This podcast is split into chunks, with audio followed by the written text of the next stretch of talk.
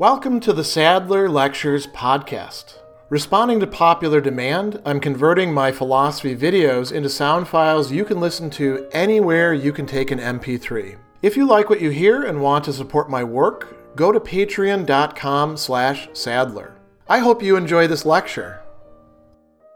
Rene Descartes' arguments for the existence of God and his discussions of the nature of God are just as important for the entire Cartesian project as is the more famous cogito, the I think, therefore I am line and insight that he has. Why is this? Well, he's going to use the nature of God and the existence of God as a linchpin in the entire rest of his argument. In fact, in both the discourse and the meditations, that's the next thing that he's going to discuss after he explores the, the nature of the human being as a thinking thing. And why does he do that? because he needs the idea of God as a perfect being, a being possessed of all perfections, in order to get the rest of his project off the ground. So it's very important when we're looking at the discourse to examine the two arguments that Descartes provides and to look at the nature of these different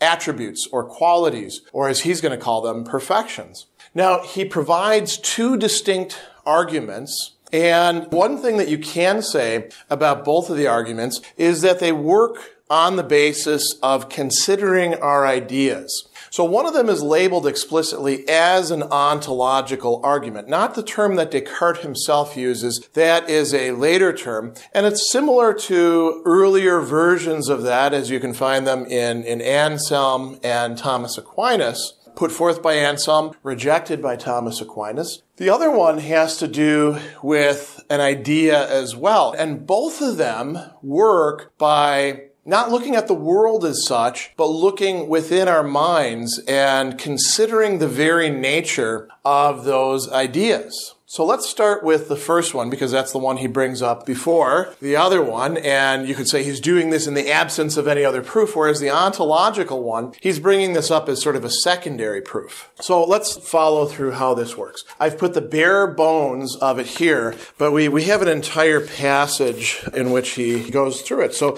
let's pay attention to the text. So he says that he wanted to look for the source from which he'd learned to think of something more perfect than himself he knows that he is lacking certain perfections. If he didn't lack perfections, then, for example, he wouldn't be in doubt because to doubt, to waver between ideas or to not be able to commit to them entirely is an imperfection, a lack of being perfected. And we should probably pause for a moment. When Descartes is using this term perfection, we often tend to think of it in terms of an external criteria that we impose. There's an earlier notion notion of this that comes from ancient philosophy, where the perfection of something is reaching the highest point of its development. And there were indeed a lot of uh, arguments where, you know, perfection sort of goes downward. And Descartes is relying on something rather similar to that. So he's asking this question, all right, I've got an idea of something more perfect than myself, because as soon as I start hearing that phrase or thinking about it, I've got that idea in my mind. Where did that come from?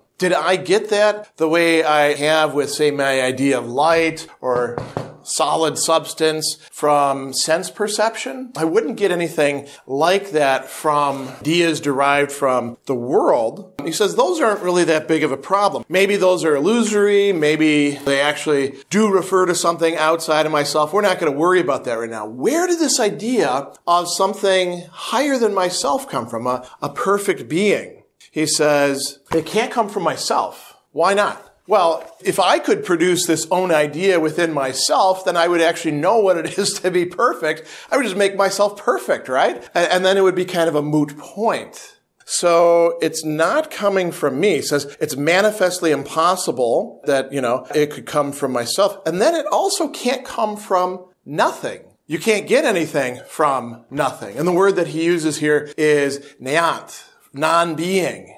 The idea of perfection has to come from something, from somewhere. So he, he says it's no less contradictory than that the more perfect should proceed from and depend on the less perfect than that something should proceed from nothing. So where could this idea be coming from? He goes on, he says, there remains only one possibility. This idea had been put within me and planted within my mind, as he says, by a nature which was truly more perfect than mine. Now, you could say at that point, if he had only said that, Maybe it comes from a being that's more perfect than me, but not completely perfect. So Descartes goes on here and he clinches this argument by saying that one which even had in itself all the perfections of which I could have any idea. So if we're thinking about perfection, and this is, this is a, for us, a continual process. We don't automatically have the idea fully fledged, fully spelled out of what a perfect being would have. That's going to have these, these attributes that we'll talk about in just a moment. As we do this, as we think about what these attributes would be, we realize, according to Descartes, that this idea is in, indeed of something like a God. And where could that idea have come from? We've already eliminated the other possibilities. It must have come from God. Now, could it have come from God if God didn't exist? No.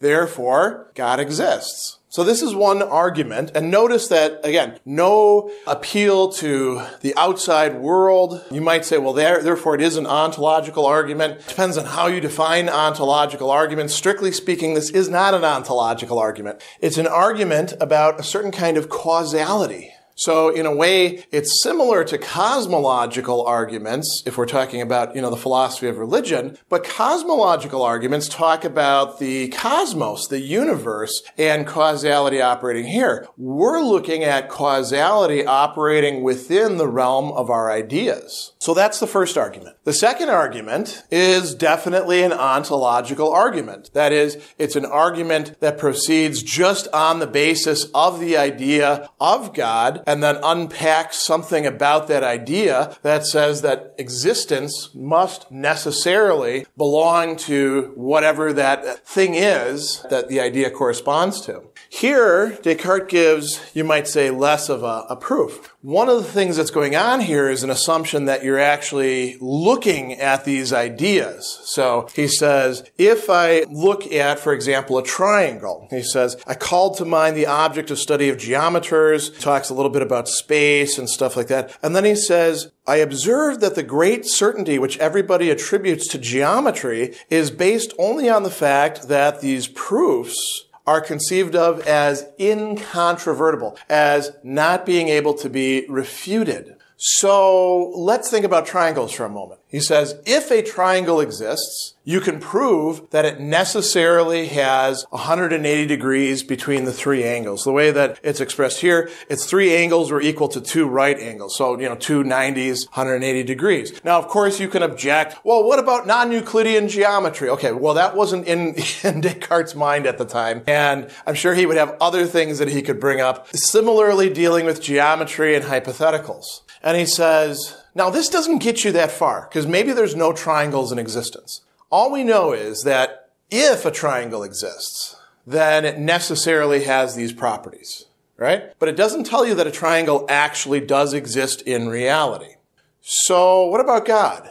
Descartes says, if you consider the idea of God or of a perfect being, then you realize that among those perfections is existence. It is less perfect to not exist than it is to exist, or to, if you prefer, to have being than not to have being. So therefore, as soon as you consider the idea of God and you're actually thinking it through, you must realize that different from the triangle, which might not exist, God or the, this perfect being necessarily exists. There is no option. There is no alternative to this. So a perfect being must exist in reality. This is rather similar to Anselm's argument in how it's constructed. It's working off of somewhat different ideas, but it is an ontological argument in that respect. And we're not going to go into criticism of those here. There's plenty of, of discussions of that. Instead, let's talk about what Descartes gets out of this. So we've got God existing through one of two proofs.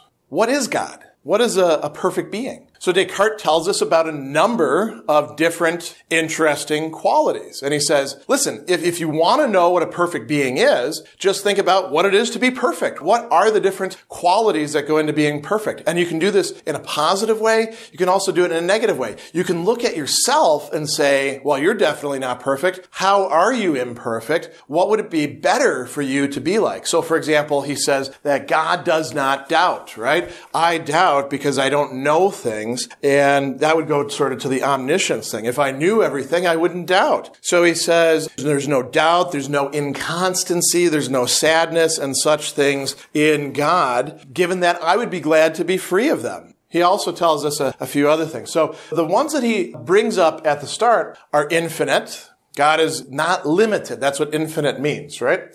Eternal. God exists throughout all time, perhaps even surpassing time, depending on how you conceive of time. There is no time, you could say, in which the perfect being does not exist unchanging. To experience passions like sadness or things like that would be a change. There's other ways in which God is going to be unchanging as well. Omniscient. Well, you know, if you were to lack any knowledge, then you wouldn't be perfect. Like Descartes says, I lack knowledge, that's why I doubt, therefore I know I'm not perfect. He brings up uh, existence, of course, in the proof, and he also brings up simplicity. And here he has a, a very important set of remarks. He says, I had ideas of many corporeal things in the realm of the sensory. Even if I were to suppose I was dreaming and everything I saw was false, I could not deny the ideas were really in my thought right? I recognized that in my own case, the nature of the intellect is distinct from the nature of the body, and considering all composition is evidence of dependence, and that dependence is a defect, the opposite of perfection, I concluded that God could not be a composite thing. God can only be one thing. This is what it means to be perfectly simple. God doesn't have a, a mind and a body the way that we do. What about goodness?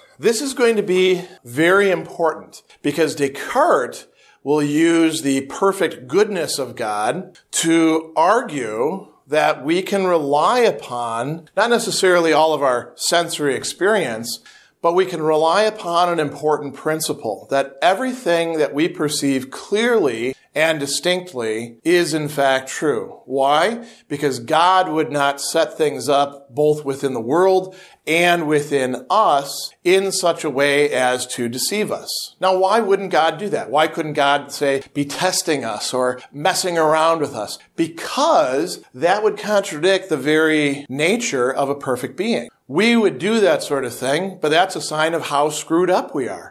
God doesn't do that sort of thing. Therefore, we're going to be able to rely not only on the veracity of God, but also on that key principle of clear and distinct ideas, and that there is some sort of order for us to find in the physical universe. So Descartes is really drawing a lot more than just the argument that, well, God exists, so accept that there's a God. He's using this as a key part of his entire master project. Special thanks to all of my Patreon supporters for making this podcast possible. You can find me on Twitter at Philosopher70, on YouTube at the Gregory B. Sadler channel, and on Facebook on the Gregory B. Sadler page. Once again, to support my work, go to patreon.com slash sadler. Above all, keep studying these great philosophical works.